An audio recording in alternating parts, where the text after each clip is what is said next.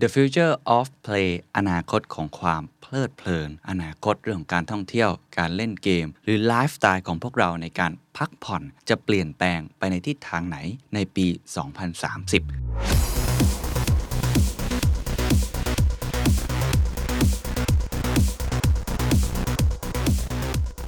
อันที่ 1 เขาบอกว่ามันคือ lost in virtual space เทรนที่ 2 เขาใช้คำว่า back to the old norm เทรนที่ 3 ครับ คือ fulfill your own passion ส่วนอันที่ 4 เนี่ย พูดตรงๆอันนี้ผมนึกไม่ออกเหมือนกันว่าจะเป็นยังไงนะฮะ สิ่งที่สำคัญที่สุดที่ผมคิดว่าในผลวิจัยนี้ชี้เห็นนะครับ และน่าสนใจก็คือเขาบอกว่า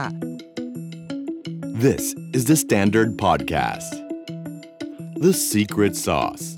Executive Espresso สวัสดีครับ ผมเคนนักคริน และนี่คือ The Secret Sauce Executive Espresso สรุปความเคลื่อนไหวในโลกเศรษฐกิจธุรกิจ แบบเข้มข้นเหมือนเอสเปรสโซให้ผู้บริหารอย่างคุณไม่พลาดประเด็นสำคัญ The future of play อนาคตของความเพลิดเพลิน อนาคตเรื่องของการท่องเที่ยว การเล่นเกม หรือไลฟ์สไตล์ของพวกเราในการพักผ่อน จะเปลี่ยนแปลงไปในทิศทางไหนในปี 2030 หรือว่าปี 2573 นะครับ กลับมาอีกครั้งกับฟิวเจอร์ของปี 2030 นะครับ ในทุกๆระดับเลยมิติเลย ผมอ้างอิงงานวิจัยนะครับจาก NIA แล้วก็ Future Tales Lab by MQDC นะครับเขาทำวิจัยไว้ทั้งหมด 6 เทรนด์ว่าประเทศไทยเนี่ยในปี 2030 ซึ่งอีกไม่นานแล้วนะครับ ก็คืออีก 9 ปีข้างหน้านะจะมีทิศทางเป็นอย่างไรบ้าง ผมค่อนข้างชอบงานวิจัยครั้งนี้เพราะว่าอ่านง่ายนะครับย่อยข้อมูลมาค่อนข้างอ่านสบายๆ แล้วก็เขาจะมีบอกด้วยกัน 3-4 ระดับด้วยกัน ระดับแรกเนี่ยเขาจะบอกถึงสถานการณ์ในปัจจุบัน ก็คือสถานการณ์ในประเทศไทยด้วยนะครับ อันที่2เนี่ยเขาจะพูดถึง signals of change ก็คืออะไรจะเปลี่ยนแปลงไปบ้าง สัญญาณคืออะไร มีอะไรที่เราต้องจับตา อันที่ 3เขาจะเอา signals นั้นมารวมกันเป็น drivers of change คือปัจจัยในการขับเคลื่อนปัจจัยในการเปลี่ยนแปลง ซึ่งก็จะใหญ่กว่าแค่ signals อย่างเดียว และสุดท้ายครับ scenario ครับเขาจะมีฉากทัดให้ว่า ถ้าประเทศไทยทำแบบนั้นจะได้ฉากทัดแบบนี้ ถ้าประเทศไทยทำแบบนี้จะได้ฉากทัดแบบนั้น มันเหมือนเราสามารถที่จะเลือกอนาคตของเราเองได้ในวันนี้ เพราะว่าอีก 9 ปีข้างหน้าก็ไม่นานแล้วนะครับเพราะฉะนั้นเรื่องนี้ถือว่าเป็นเรื่องสำคัญนะครับที่เราจะมาชวนคุยกันนะครับวันนี้เลือกเอา future of play หลังจากก่อนหน้านี้ 2 ตอนผมเอา future of work กับ future of learning เราทำงานไปแล้ว เราเรียนรู้ไปแล้ว วันนี้เราลองมาดูกันว่า แล้วเราจะเล่นกันอย่างไร เรื่องนี้น่าจะฟังสบายๆนะครับเขาบอกว่าสถานการณ์ในปัจจุบันนะครับการพักผ่อนหย่อนใจเนี่ยเป็นรูปแบบของกิจกรรมที่สร้างความเพลิดเพลิน แล้วก็ผ่อนคลายต่อร่างกายหรือจิตใจนะครับไอ้คำว่า recreation หรือว่ากิจกรรมนันทนาการเนี่ยถือเป็นรูปแบบหนึ่งของการพักผ่อนหย่อนใจ โดยทั่วไปเนี่ยความหมายก่อนหน้านี้ก็คือกิจกรรมที่ผู้คนเนี่ยเขามารวมตัวกัน เพื่อการละเล่นหรือสันทนาการเพื่อความสนุกหรือผ่อนคลาย แต่ว่าต้องบอกว่าปัจจุบันมันเปลี่ยนแปลงรูปแบบไปค่อนข้างเยอะมากนะครับปัจจุบันนี้มันไม่จำเป็นต้องมาทำร่วมกันแต่ก่อนนี่อาจจะต้องมาเล่นกิจกรรมอะไรบางอย่าง ใครเคยดู Squid Game ซีรีส์จาก Netflix ของอเกาหลีเนี่ยเราก็จะเห็นว่าแต่ก่อนอดีตเขาก็คล้ายๆบ้านเราเล่นรีรีข้าวสารการเล่นเกมปลาหมึก เล่นเกมไอ้ขูดน้ำตาล คือเป็นเกมที่เราจะต้องมารวมตัวกัน หรือว่าจะเป็นพวกชักกระเยอะอะไรแบบนั้นนะครับแต่ปัจจุบันเนี้ย ทุกท่านเวลาพักผ่อนหย่อนใจ ลองถามตัวเองได้ครับว่าทุกท่านพักผ่อนหย่อนใจอย่างไร ผมว่า 3 อันหลัก ๆ ที่ทุกคนจะตอบคล้ายๆกันครับคือดูหนังฟังเพลง อ่านหนังสือ อีกอย่างหนึ่งที่น้องๆเล่นกันเยอะมากปัจจุบันก็คือเล่นเกม แล้วผมว่ายุคผมก็เล่นเกมกันค่อนข้างเยอะนะครับหรือว่าจะเป็นเรื่องของการท่องเที่ยว ซึ่งการท่องเที่ยวในคนเดียวได้นะครับแสดงว่าปัจจุบันนี้กิจกรรมนันทนาการ หรือว่า recreation ที่พักผ่อน ซึ่งมันเป็นด้านที่สำคัญมากนะสำหรับจิตใจของพวกเราสำหรับร่างกายของพวกเราด้วยนะครับมันเริ่มที่จะมีเทคโนโลยีเข้ามา เอี่ยวค่อนข้างเยอะนะครับ ในปัจจุบันนี้ในงานวิจัยเขาก็เลยชี้เห็นถึงเรื่องการท่องเที่ยวก่อน ว่าปัจจุบันการท่องเที่ยวเนี่ยมันไม่ใช่เพื่อการค้า ภาษามันก็บอกอยู่แล้วว่าเรา travel เราท่องเที่ยว อดีตเนี่ยการเดินทางกว่าโคลัมบัสวัสโกดากามาจะเดินทางแต่ละครั้งเนี่ยมันใช้เวลานานมากนะครับ แต่ปัจจุบันนี้ low cost airline หรือว่าการเดินทางอะไรที่มันสะดวกสบาย มันทำให้คนเราเนี่ยเดินทางไม่ใช่ไปเพื่อทำงานอย่างเดียว หรือว่าเคลื่อนที่จากที่หนึ่งไปอีกที่หนึ่ง แต่ว่าเป็นเรื่องของการท่องเที่ยว การท่องเที่ยวก็เลยเป็นรูปแบบหนึ่งที่ผู้คนนิยมมากนะครับในการพักผ่อนหย่อนใจ แล้วก็กลายเป็นหนึ่งในอุตสาหกรรมหลักของประเทศหลาย ๆ ประเทศนะครับ ข้อมูลจาก World Tourism Organization ได้ระบุครับว่าปี 2563 นะครับ มีนักท่องเที่ยวทั่วโลกในจำนวน 1,400 ล้านคน นี่แทบที่จะได้เป็นประชากรเยอะที่สุดในโลกแล้วนะฮะ เพิ่มขึ้นมากกว่า 2 เท่า เมื่อเทียบกับปี 2543 คือประมาณ 10 ปีที่ผ่านมา ทุกท่านอยู่ในช่วงที่การท่องเที่ยวนั้นเติบโตเร็วมากจริงๆนะฮะเติบโตถึง 2 เท่า เพราะว่าก่อนหน้านั้นมีแค่ประมาณ 670 ล้านคน การเติบโตอย่างก้าวกระโดดนี้มันเป็นผลจากปัจจัยสนับสนุนนะครับ เช่น การขยายตัวของสังคมโลกาภิวัตน์ก็คือ globalization ที่ทำให้ทั่วโลกนั้นเชื่อมโยงกันนะครับ เกิดกิจกรรมและธุรกรรมระหว่างประเทศอย่างแพร่หลาย หรือว่าการพัฒนาหรือเติบโตและแพร่กระจายของระบบคมนาคมครับโลจิสติกเป็นเรื่องที่สำคัญ ถ้าเราไปแล้วเดินทางลำบากเราก็คงไม่อยากเดินทาง low cost airline อย่างที่ผมบอก พวกรถไฟฟ้า หรือว่าพวกรถไฟความเร็วสูงแบบนี้นะครับ หรือรูปแบบการเดินทางแบบใหม่ ๆ สายการบินต่างๆ ที่ทำให้ต้นทุนการเดินทางลดลง ใครๆก็สามารถที่จะบินได้ รวมถึงเทคโนโลยีทันสมัยมากมาย ปัจจุบันนี้ใช้โทรศัพท์มือถือครับ ไม่ต้องกางเรื่องของแผนที่ ไม่ต้องใช้หนังสือ Lonely Planet อะไรแบบนั้นนะครับ แต่ก่อนนี่มีหนังสือเดินทางเล่มหนาขนาดนี้เนี่ย ปัจจุบันนี้แทบไม่ต้องวางแผนอะไรเลย เดินทางไปแล้วก็ใช้ Google Map ใช้ TripAdvisor Yelp อะไรแบบนี้ก็ทำให้คนเดินทางสะดวกมากขึ้นนะครับ สิ่งที่สำคัญที่สุดที่ผมคิดว่าในผลวิจัยนี้ชี้เห็นนะครับ และน่าสนใจก็คือเขาบอกว่า 24%ของนักท่องเที่ยวครับ1ใน 4 นะฮะเป็นกลุ่มไหนรู้ไหมครับ ให้ถ่ายครับ Gen C Gen X Gen Y ไม่ใช่ครับ เป็นผู้สูงอายุครับ ผู้สูงอายุท่องเที่ยวถึง 24%ของกลุ่มประชากรทั้งหมดนะครับ นี่คือ silver generation นะครับ เป็นกลุ่มที่ต้องบอกว่ามีเงินระดับหนึ่ง แล้วก็อยากจะพักผ่อนหย่อนใจ ไปพักผ่อนกับเพื่อนๆ คุณพ่อคุณแม่ผมนี่ช่วงที่ยังเดินทางได้โอ้เที่ยวเยอะกับผมนะถือว่าเป็นว่าเล่นนะครับ แล้วก็ผู้คนเนี่ยกลุ่มนี้มีการใช้จ่ายเนี่ยนิยมไม่ใช่แค่ท่องเที่ยวต่างประเทศ ท่องเที่ยวภายในประเทศเนี่ยมากถึง 44%ของการท่องเที่ยวทั้งหมดนะฮะโอ้โห เป็นกลุ่มที่ spend เงินกับ domestic tourism มาก การท่องเที่ยวแบบกิจกรรมนันทนาการแบบดั้งเดิม ก็ยังบอกว่ายังได้รับความนิยมนะครับ จากกลุ่มผู้สูงอายุ อย่างไรก็ตามครับ ผู้คนในวัยทำงานรวมถึงเด็กและวัยรุ่นนั้น เริ่มให้ความสำคัญกับการท่องเที่ยวน้อยลงครับ ซึ่งจุดเปลี่ยนของแนวโน้มนี้เริ่มขึ้นจากเทคโนโลยีเข้ามามีบทบาทมากขึ้นนะครับ เพราะว่าทำให้พวกเขาเนี่ยไม่จำเป็นต้องเดินทางอันนี้อาจจะขัดกับความรู้สึกใครหลาย ๆ คนนะครับ แต่ต้องบอกว่ากลุ่มของคนรุ่นใหม่เนี่ยเขาไม่ได้เดินทางน้อยลงนะ แต่ว่ามันสวนทางกับกลุ่ม ผู้สูงอายุที่เติบโตอย่างก้าวกระโดด ผมใช้คำนี้แล้วกัน กลุ่มคนอย่างผมหรือ Gen Z เนี่ยจริงๆก็ยังเดินทางอยู่ แต่เมื่อเทียบกับกลุ่มผู้สูงอายุเนี่ยต้องบอกว่าผู้สูงอายุเดินทางเยอะกว่า เพราะอะไรครับ เพราะว่าการเกิดขึ้นของอินเทอร์เน็ต และการมาของสมาร์ทโฟนครับทำให้การพักผ่อนหย่อนใจนั้น เกิดขึ้นได้ง่ายเพียงแค่ปลายนิ้ว ปัจจุบันนี้หยิบโทรศัพท์มือถือขึ้นมา ก็สามารถที่จะสนุกสุขแล้วก็พักผ่อนได้ทันทีนะครับ ปัจจัยหนึ่งก็คือราคาสมาร์ทโฟนครับจาก 10 ปีที่แล้วถึงปัจจุบันเนี่ยลดลง 50%คือราคาถูกลงเกือบ 2 เท่า นอกจากนี้การสำรวจยังพบนะครับว่าปัจจุบันนี้เราเล่นเกมครับผู้คนนิยมเล่นเกมบนสมาร์ทโฟนมากถึง 67%ของอุปกรณ์เกมทั้งหมด ก็คือก่อนหน้านี้เรามี Super Famicom มี Nintendo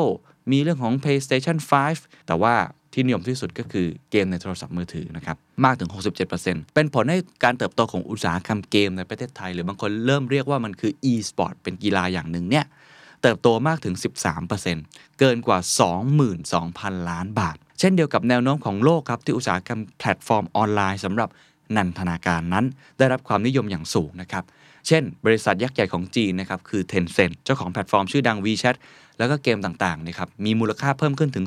43%โดยปัจจุบันครับมีมูลค่าสูงกว่า Facebook นอกจากเกมที่มีการปรับเปลี่ยนรูปแบบการธนาการที่ผมกล่าวไปแล้วนะครับยังมีรูปแบบนันทนาการแบบเดิมอะเราแบ่งส่วนแล้วเมื่อกี้เรื่องของเกม ซึ่งคิดต่อได้อีกเยอะนะครับ มีเจ้าใหญ่ๆ อีกมากมายที่ทำให้ความนิยมมันเพิ่มมากขึ้น รูปแบบนันทนาการแบบเดิมมันก็เปลี่ยนแปลงไปครับ เพราะว่ามันมีเทคโนโลยีเข้ามาช่วยนะครับ นั่นก็คือเรื่องของการชมภาพยนตร์ หรือการชมโทรทัศน์ที่เปลี่ยนแปลงไป ไปอยู่บนแพลตฟอร์มออนไลน์มากขึ้นนะครับ กลุ่มคนรุ่นใหม่ครับนิยมเสพความบันเทิงผ่านทางออนไลน์มากขึ้น ผลสำรวจพบว่า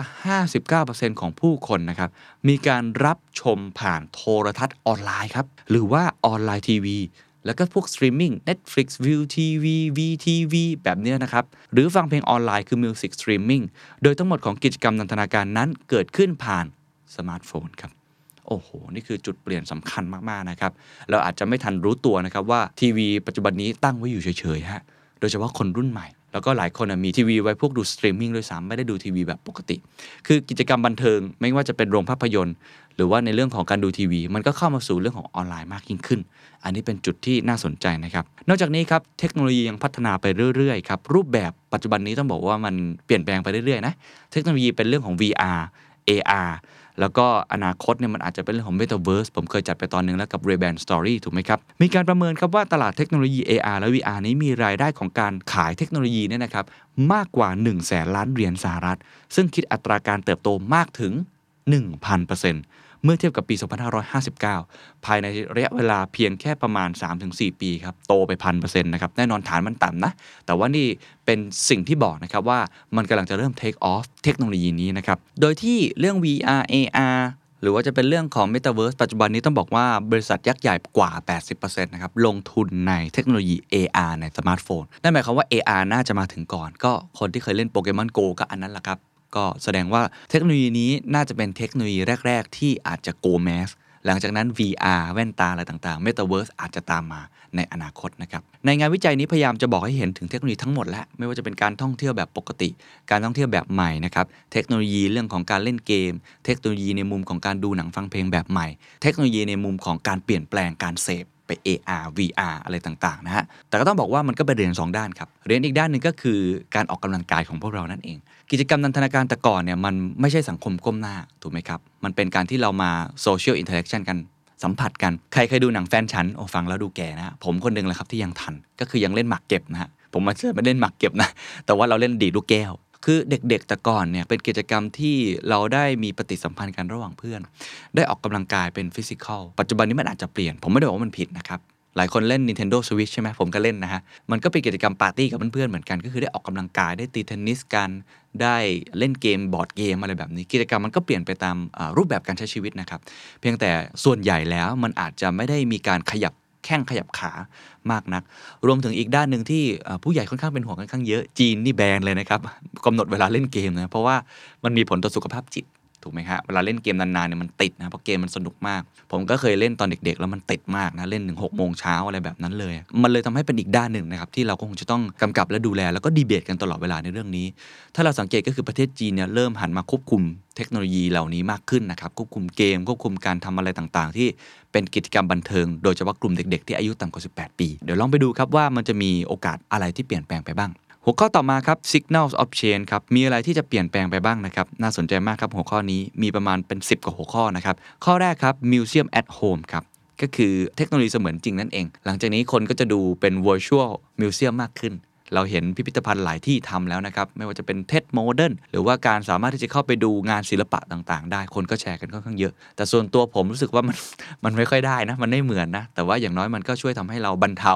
ความเหงานะหรือบรรเทาความอยากที่เราอยากจะไปดู museum ได้ ปัจจุบันก็มีแบบนี้มากขึ้นนะครับอันต่อมาคือเรื่องของ AI Games ครับ ก็คือการเข้ามาของเทคโนโลยีปัญญาประดิษฐ์ในรูปแบบของเกมนั้นเกิดขึ้นมาระยะหนึ่งแล้วนะครับ แต่ส่วนมากเนี่ยมันใช้ในการพัฒนาระบบช่วยเล่นต่างๆ ปัจจุบันเนี่ยมันเป็นเรื่องของ Interactive และมันเป็นเรื่องของ Interface ต่างๆ ตอบโต้ AR ก็มีส่วนแบบนี้มากขึ้นนะครับ อันที่ 3 คือ escape from reality นะครับก็คือการที่เกมและสันทนาการมันเข้าถึงได้ง่ายแบบนี้เนี่ยด้วยอินเทอร์เน็ตนะครับมันก็ทำให้ผู้คนเนเชื่อมต่อ แล้วก็สามารถที่จะเพลิดเพลินกับเกม หรือนันทนาการได้ทุกรูปแบบทุกสถานที่แล้วก็ทุกเวลานะครับเรียกได้ง่ายๆว่าเหมือนเราปลีกตัวเองออกมาจากโลกความเป็นจริงแล้วไปอยู่ในโลกแบบนั้นนะครับ แล้วก็ปัจจุบันนี้มันเป็นโลกที่เชื่อมต่อกันเป็นโลกออนไลน์ทั้งหมด หลายคนก็ไปเจอกันในเกม หลานผมเนี่ยหลายครั้งเนี่ยผมเห็นเขาเล่น iPad นะฮะแท็บเล็ตอะไรแบบนี้อยู่นะฮะเขาก็บอกว่าเนี่ยนัดเจอกับเพื่อนในเกมนี้ แล้วก็ไปเล่นกันในเกม คือมันหลีกหนีจากโลกความเป็นจริง สังคมเสมือนแบบนั้นมากขึ้นนะครับ ข้อต่อมาอันนี้ผมว่าจริงมาก แล้วก็หลายคนทำแบบนั้นมากขึ้นก็คือ virtual workout หลายคนไม่สามารถที่จะออกกำลังกายได้ เพราะว่าสถานที่มันปิดยิมมันปิดนะครับหรือว่าบางทีติดครูที่สอนนะครูสอนเก่งนะครูสอนบางคนเนี่ยเดินทางไปต่างจังหวัด แล้วก็อยากจะออกกำลังกายแบบเดิมๆอยู่ก็ virtual workout ไม่ต่างจากการที่ virtual conference แบบนั้นเลยนะครับ ก็สามารถที่จะเล่นโยคะ สามารถที่จะฟิตเนส สามารถที่จะ work out อะไรต่างๆ ผ่านทางออนไลน์ได้ หลายคนเริ่มดูคลิปผ่านน้องเบเบ้แบบนั้นด้วย รือว่าจจะเป็นรูปแบบแบบ personal trainer ก็มีเหมือนกันนะครับ อันต่อมาคือ extended reality VR และ AR นะครับ ถามว่ามันคืออะไรครับ จริง ๆ VR และ AR เนี่ยหลายคนก็เริ่มที่จะคุ้นเคยอยู่แล้ว แต่สัญญาณในอนาคตมันกำลังจะบอกว่าเทคโนโลยีนี้มันจะไปต่อยอดกับกิจกรรมอื่น ๆ ในชีวิตประจำวันอื่น ๆไม่ใช่แค่การเล่นเกม หรือว่าการสร้างความเพลิดเพลิน แต่มันจะเป็นส่วนหนึ่งในกิจกรรม เช่น ท่องเที่ยวออกกำลังกาย หรือแล้วแต่ที่คุณจะนึกถึงได้ หลายคนก็ขออนุญาตใช้คำนี้ฮะอาจจะกินเหล้าผ่านซูมถูกไหมในตอนที่เราไม่สามารถเจอกันได้ มันไม่เหมือนจริงหรอก แต่มันก็เป็นภาพสะท้อนว่ามัน extend ไงครับ มันต่อยอดมา extended reality VR AR หรือว่าหลายคนเคยเห็นโปรแกรมไหมครับ โปรแกรมที่เหมือนเป็นออฟฟิศจำลองครับ บริษัทผมก็เล่นกันสนุกสนุกเหมือนกันเนาะสร้างเป็นโต๊ะจำลองของตัวเอง สร้างเป็นพื้นที่ของตัวเอง เวลาจะเดินเข้าไปหาก็ต้องเดินใช้เวลาในการเดินนะครับ คลิกเป็นตัวละครเหมือนในเกมอะไรเลยครับ เหมือนในพวก Final Fantasy แบบนั้นเลย เดินไปทักนะฮะ แล้วก็เดินไปส่งไฟล์ให้อะไรแบบนั้น มีการตู้กดน้ำมีเรื่องของห้องครัว มันก็เอามาใช้เพื่อความเพลิดเพลินเพราะคนมันเจอโควิดอะมันก็ทำให้เหงานะอยู่บ้านนะครับที่เป็นตัวอย่างการ extend ข้อต่อมาครับ artificial creativity คือก็บอกว่าหุ่นยนต์และปัญญาประดิษฐ์ในปัจจุบันเข้ามามีผลกระทบต่อทักษะอาชีพของผู้คน แรงงานบางคนหรือทักษะบางอย่างนั้นได้ถูกหุ่นยนต์และปัญญาประดิษฐ์เหล่านี้แทนที่ เช่นเดียวกันกับเรื่องศิลปะครับที่ปัญญาประดิษฐ์เริ่มเข้ามามีบทบาท ต้องบอกว่าหลายครั้งเพลงหลายเพลงที่ทุกท่านฟังอยู่ คนไม่ได้แต่งแล้วนะครับ หุ่นยนต์เป็นคนที่แต่งให้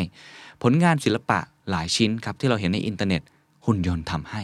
ข่าวหลายข่าวที่ทุกคนได้อ่าน หุ่นยนต์เขียนให้นะครับ เป็นเรื่องที่คนถกเถียงกันเยอะมากนะครับว่าจริง ๆ มันทำได้หรือเปล่า แต่ถ้าเราลองคิดภาพว่าโน้ตปัจจุบันมีแค่ 12 โน้ตเท่านั้นเองครับ แล้วมันก็คือการเอาโน้ตเนี่ยมาสลับกัน หุ่นยนต์ปัจจุบันเนี้ยมันทำในแง่ curator ได้ คือเลือกเพลงผ่าน Spotify ผ่าน JOOX ให้เราได้ แล้วทำไมมันจะเอาโน้ตเหล่านี้มาสลับกัน สมมุติมันไปเกาะแล้วก็เก็บข้อมูลจากเพลงสมมุติว่า Peaches นะฮะของ Justin Bieber นะฮะไปเก็บจาก Taylor Swift Billie Eilish หรือวงใหม่ๆอย่างน้อง SPRITE นะ พี่ไม่มี Louis Vuitton อะไรแบบนั้นนะครับ แล้วเขาก็ลองคำนวณดูว่าท่อนที่มันฮิต หรือท่อนที่ถูกตัดต่อไปเป็นมีมใน TikTok ทำไมมันจึงเป็นแบบนั้น ถอดรหัสเป็นเมโลดี้เบื้องหลัง โดยที่ไม่ต้องมีอารมณ์ความรู้สึก แล้วก็เอามาแต่งเพลงใหม่ ก็คือการเก็บข้อมูล collect แล้วก็ repeat ผมว่าเป็นไปได้นะครับ มีความเป็นไปได้อย่างยิ่งนะฮะ น่าสนใจนะครับ ว่าอนาคตนี้เราอาจจะได้ยินเพลงที่ไม่มีคนแต่งเลยก็ได้ ไม่รู้ว่าจะเป็นยังไงเหมือนกันนะครับ จะตกงานไหมนะฮะ คงต้องถกเถียงกันไป ข้อต่อมาครับ experience through gamification นะครับ ทฤษฎีนี้มีหนังสือหลายเล่มชอบเขียนถึงนะครับ โดยเฉพาะในพวกสตาร์ทอัพนะผู้บริหารหลายคนเนี่ยเชื่อเรื่องนี้ คือเราจะเริ่มเห็นวิธีการเอาเศรษฐศาสตร์พฤติกรรม behavioral science เข้ามาใช้กับการที่เราจะทำให้คนเนี่ยอยากทำงานกับเราทำให้คนอยากจะซื้อของกับเรา ทำให้คนอยากจะมีปฏิสัมพันธ์กับเรามากขึ้น Gamification ก็เป็นหลักการหนึ่งที่พวกสตาร์ทอัพหรือว่าบริษัท tech ใช้เยอะนะครับ ไม่ว่าจะเป็นการทำงานการเดินทางการดูแลสุขภาพ หรือว่าการใช้ชีวิต ถ้าเรามีการเล่นเกมเข้ามา มันก็ทำให้เขาติดมากขึ้นอย่างเช่นการลงทุนการสะสมแต้ม สะสมเหรียญ อันนี้ก็จะเป็น gamification แบบหนึ่งเหมือนกัน ตอนนี้ต้องบอกว่ามันเข้ามาอยู่ในวิถีชีวิตของเรามากขึ้น แล้วผมต้องกล้าพูดเลยมัน advance มากขึ้น ปัจจุบันมันพัฒนามากขึ้นนะครับ ต่อมาครับ คือเรื่องของเทรนด์ Ready Player One อันนี้คือตรงตามชื่อหนังเลยนะครับ เล่าถึงโลกเสมือนแห่งอนาคตที่เกมเป็นตัวควบคุมทุกอย่างอาณาจักรเกมเนี่ยเป็นธุรกิจที่ใหญ่ที่สุด ผู้คนเนี่ยหลงไปอยู่ในโลก Metaverse โลกเสมือนที่มีตัวตนของตัวเอง มีสังคม มีเงินตรา และการใช้ชีวิต รูปแบบหนึ่ง เพราะฉะนั้นเงินตราในโลกเสมือนจริงแบบนั้น มันก็จะส่งผลต่อโลกแห่งความเป็นจริงได้ทำให้ผู้คนที่หลงเข้าไปในโลกเสมือนนี้แสวงหากำไรความสุขปกปิดชีวิตโลกแห่งความเป็นจริง และมีชีวิตเพื่ออยู่บนโลกเสมือนมากกว่าโลกแห่งความเป็นจริง อันนี้อาจจะไกลหน่อยแต่ว่าปัจจุบันนี้ก็ไม่ต่างนะ ผมว่าหลายเทคโนโลยีก็เป็นอย่างนั้นนะครับหลายคนที่เล่นเกมนะก็จะเริ่มรู้สึกว่ามันมีคริปโตเคอเรนซีข้างในนั้น มีกิจกรรมสันทนาการข้างในนั้น มีแต้มมีไอเทมหรือว่าผมใช้คำว่าอาจจะอวดรวยกันในนั้นด้วยนะครับอนาคตถ้าเกิดเทคโนโลยีมัน เติมแต่งความเป็นจริงมากขึ้นกว่านี้ มันอาจจะเป็นจริงก็ได้เทรนต่อมา e-sport ผมคงไม่ต้องอธิบายเพิ่มนะ มูลค่ามหาศาลกลายเป็นกีฬา แล้วก็จะบรรจุอยู่ในกีฬามหากรรมใหญ่ ๆ ด้วย รวมทั้งประเทศไทยก็ราชกิจจานุเบกษาประกาศแล้วว่าเป็นกีฬานะครับ อนาคตเทรนนี้มาอยู่แล้วนะครับ เทรนด์ต่อมาครับ immersive theme parks นะครับคืออันนี้ต้องบอกว่ามันเกิดขึ้นแล้วระดับหนึ่งนะครับ เวลาเราไปดิสนีย์แลนด์เนาะเราไป Universal เขาก็ใช้ VR AR เข้ามาช่วย ผมเนี่ยมีโอกาสได้เล่นหลายอย่างนะครับ ต้องบอกว่าอาจจะสนุกกว่าเล่นแบบปกติด้วยซ้ำ อย่างเช่นเล่น roller coaster เล่นรถไฟเหาะเนี่ยใส่แว่น VR AR แล้วมันจะเข้าไปอยู่ในโลกของ Harry Potter เข้าไปอยู่ในโลกของ The Simpsons เข้าไปอยู่ในโลกของ Jurassic Park แล้วก็ไอ้เครื่องเล่นมันก็ขยับอะไรอย่างเงี้ยเผลอสนุกกว่าโลกแห่งความเป็นจริงด้วยนะครับ แล้วมันไร้ขอบเขตนะครับมันจินตนาการมันได้หมด ก็เป็นอีกเทรนด์หนึ่งที่ผมว่าอนาคตอาจจะเป็น theme park ที่ไม่ใช่แค่ในสวนสนุก แต่เป็น theme park ในสวนสาธารณะเห็นไหม เดินเข้าไปแล้วแทนที่จะเล่นสไลเดอร์แบบปกติ น้องๆ ก็สามารถที่จะมีจอใหญ่ ๆ ที่ช่วยทำให้เขาสนุกมากขึ้น แล้วก็อาจจะปลอดภัยมากขึ้นด้วยนะครับ อันต่อมาครับ gamification of health ครับก็คือกระบวนการเล่นเกมที่ใช้ในเรื่องของอุปกรณ์ฟิตเนส ใช้เรื่องของผู้คนที่ทำให้เพลิดเพลินมากขึ้น อันนี้หลายคนใช้ Nike Run หลายคนใช้เรื่องของแอปต่างๆ ที่แข่งกันวิ่ง แข่งกันออกกำลังกาย อันนี้ก็จะเป็นอันหนึ่งที่สร้างแรงจูงใจให้กับคนนะครับ ต่อมาครับ domestic tourism นะครับ พูดเรื่องเทคโนโลยีไปเยอะนะครับโควิด -19 เนี่ยเข้ามาทำให้เราไม่สามารถที่จะเปิดประเทศได้อย่างสมบูรณ์ ต้องมีมาตรการต่างๆ อาจจะทำให้เราเดินทางได้แล้ว แต่ว่ากลับมาต้องกักตัวอยู่ดี คนก็เปลี่ยนแนวทางเป็น domestic มากขึ้นนะครับหลายคนก็เชื่อว่ามันจะมีคำว่า reimagine เรื่องของ reform อะไรเยอะใช่ไหมหลายคนเชื่อว่าจะมีคำว่า revenge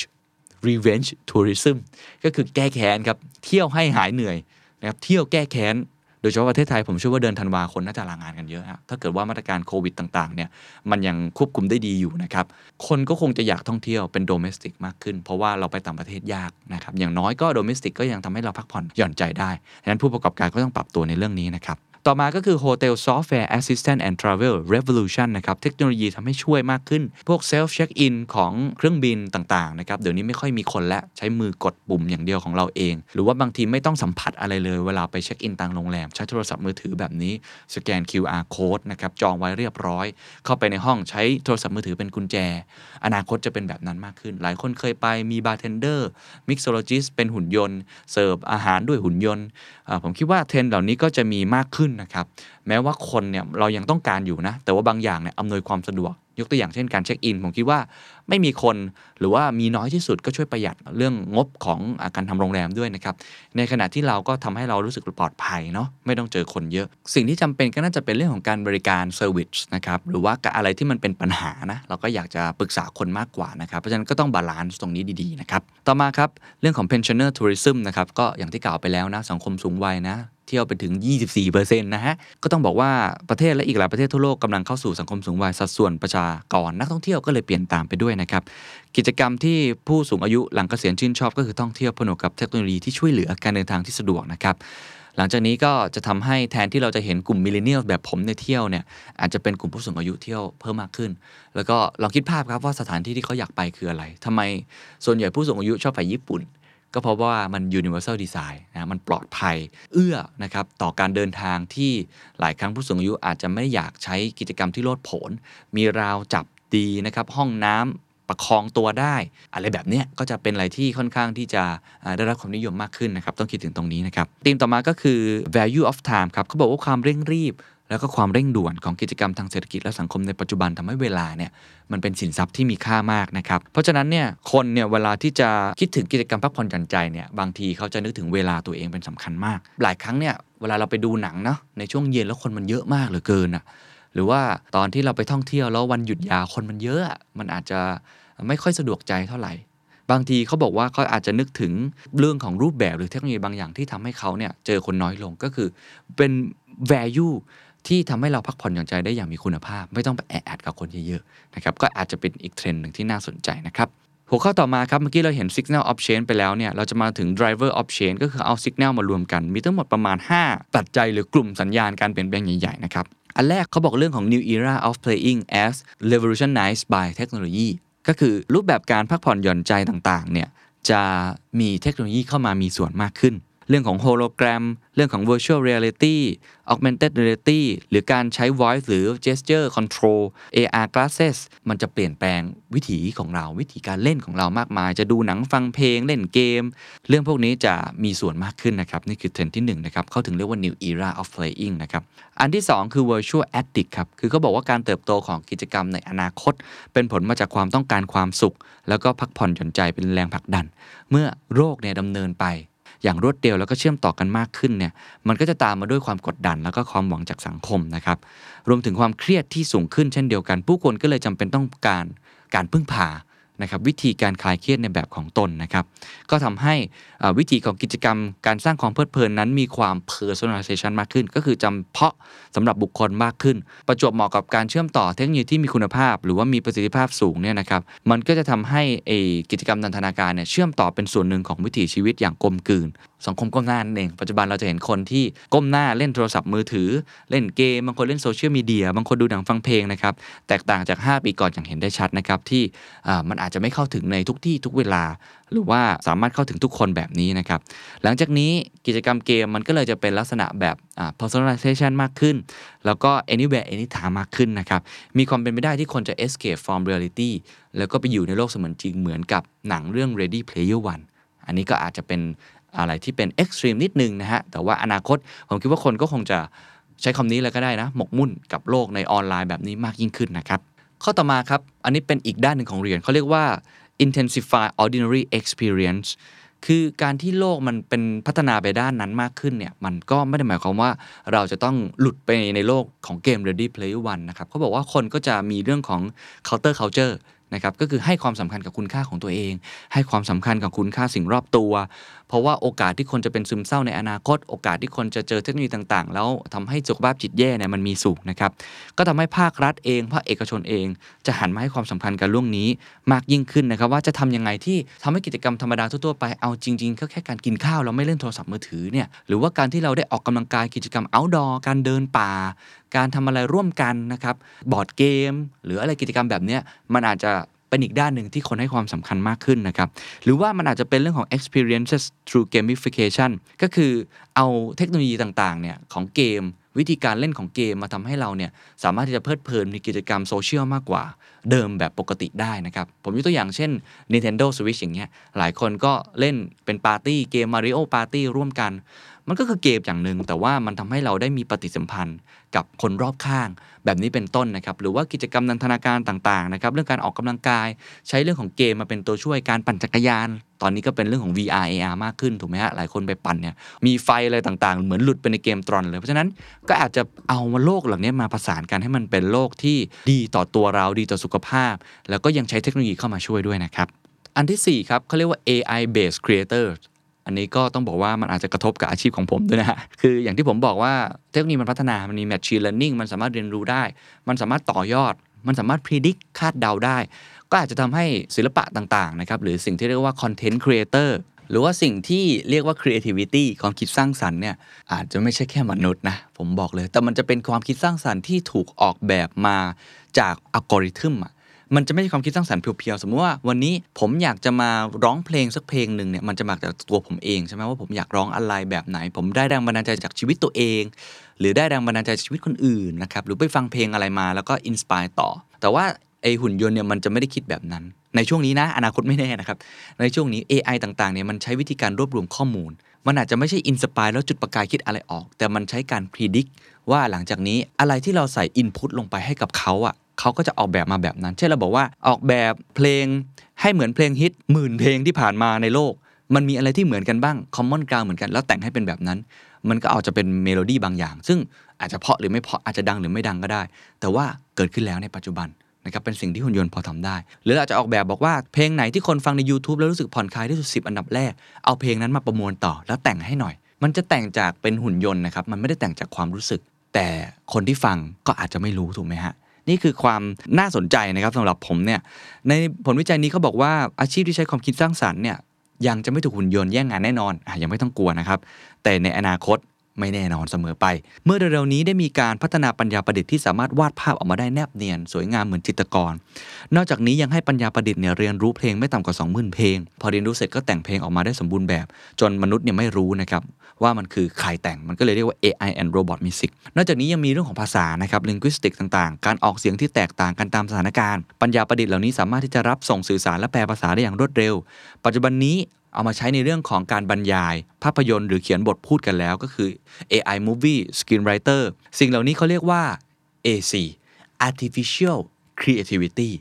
ก็คือเป็นความคิดสร้างสรรค์แบบประดิษฐ์นะครับ ซึ่งกำลังได้รับการพัฒนาไม่แพ้ artificial intelligence ก็คือปัญญาประดิษฐ์นั่นเอง อนาคตพอดแคสต์ผม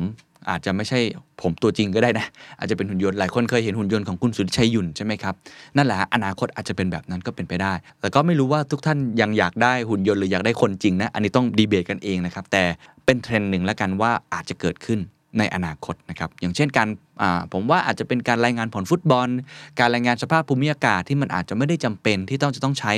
ความคิดอะไรที่เป็นเชิงวิเคราะห์มากนะครับอาจจะเป็นอย่างนั้น แต่ก็อาจจะไม่เป็นอย่างนั้นเช่นเดียวกัน อันนี้ก็ต้องลองคุยกันต่อนะครับหัวข้อสุดท้ายของ drivers of change เขาบอกว่ามันคือ shift of tourist style นะครับคือการพักผ่อนต่างๆเนี่ยมันจะเปลี่ยนแปลงรูปแบบไป ไม่ว่าจะเป็นเอาเทคโนโลยีเข้ามาช่วย การท่องเที่ยวเสมือนจริง ก็อาจจะเกิดขึ้น virtual museum ต่างๆ อาจจะเป็นอีกทางเลือกหนึ่งรวมทั้งที่ผมเล่าไปแล้วการท่องเที่ยวของกลุ่มนักท่องเที่ยวหลังเกษียณอันนี้ก็จะเพิ่มเติมมากขึ้นนะครับ domestic tourism การท่องเที่ยวในประเทศนะครับ หรือจะเป็นเทคโนโลยีการเดินทางแบบใหม่ๆ hyperloop อาจจะเกิดขึ้นในอนาคต หรือว่าตัวช่วยของโรงแรม hotel software assistant ต่างๆ นะครับ ก็จะเป็นส่วนหนึ่งที่ทำให้มันมีเทรนด์ย่อยนะของการท่องเที่ยวที่เปลี่ยนแปลงไปในหลากหลายรูปแบบนะครับ หัวข้อสุดท้ายครับ ก็คือเรื่องของซีนารีโอนะครับ มีทั้งหมด4ซีนารีโอด้วยกันหลายขั้นก็คงจะนึกภาพออกนะ มีทั้ง worst case base case แล้วก็ base case นะครับ แต่ว่าไอ้เรื่องของการเล่นเนี่ยจริง ๆ มันก็แล้วแต่มองของคนนะ บางคนอาจจะอยากที่จะ lost in virtual space ไปเลยก็ได้ บางคนอาจจะไม่อยากนะครับ ลองมาเล่าสู่กันฟังว่ามันมีอะไรบ้าง อันที่หนึ่งเขาบอกว่ามันคือ lost in virtual space โลกถูกปัญญาประดิษฐ์เข้ามามีบทบาทในการดำเนินชีวิตนะครับ มันเรียนรู้จดจำพฤติกรรมมนุษย์นำมาวิเคราะห์และออกแบบมาเป็นรูปแบบของเกม หรือว่ากิจกรรมสร้างความเพลิดเพลิน ที่เข้าใจเข้าถึงและก็ตรงตามความต้องการ มนุษย์เนี่ยหลงเลยครับเขาถึงใช้คำว่า lost นะครับหลงไปอยู่ในโลกของมายาคติที่ปัญญาประดิษฐ์สร้างขึ้นแล้วก็หลบหนีจากโลกแห่งความเป็นจริงของมนุษย์ แล้วก็หลบไปกับความต้องการ โดยที่ไม่มีวันสิ้นสุดนะครับ ไม่เพียงเท่านั้นปัญญาประดิษฐ์ยังมีศักยภาพในการสร้างภาพเสมือนเพื่อมนุษย์มองเห็นสิ่งรอบตัวที่ต่างออกไป ในแต่ละปัจเจกบุคคล เพื่อเติมแต่งประสบการณ์หรือว่านันทนาการ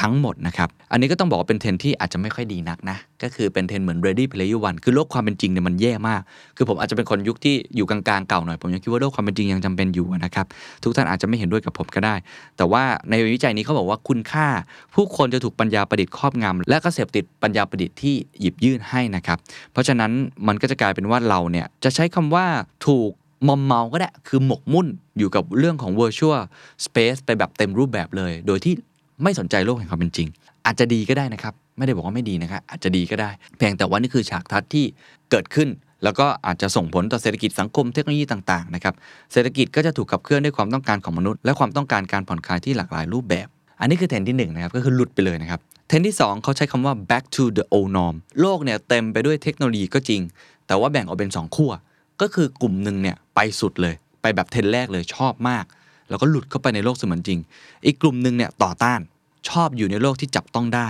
ก็จะบอกว่าการเข้ามาของเทคโนโลยีมันก็เลยแบ่งผู้คนออกเป็น 2 กลุ่มเลย ส่งผลให้เทคโนโลยีเนี่ยเป็นการตอบโจทย์กิจกรรมบางประเภทเท่านั้น ไม่ใช่ตอบโจทย์ทุกประเภท เพราะยังมีคนที่แอนตี้ระดับหนึ่ง แล้วก็ยังมีกลุ่มคนระดับหนึ่งที่ยังต้องการที่จะเข้าถึงกิจกรรมนันทนาการแบบเดิม อุตสาหกรรมต่างๆ ที่ใช้การท่องเที่ยวแบบเดิมสวนสนุกแบบเดิมจะยังคงดำเนินต่อไปได้ เพราะว่ากลุ่มคนหนึ่งเนี่ยยังคงที่จะใช้ชีวิตแบบเดิมอยู่ แล้วก็ทำให้ value ต่างๆ ที่มันมีคุณค่า การท่องเที่ยวแบบเดิมเนี่ยกลายเป็นของที่หายาก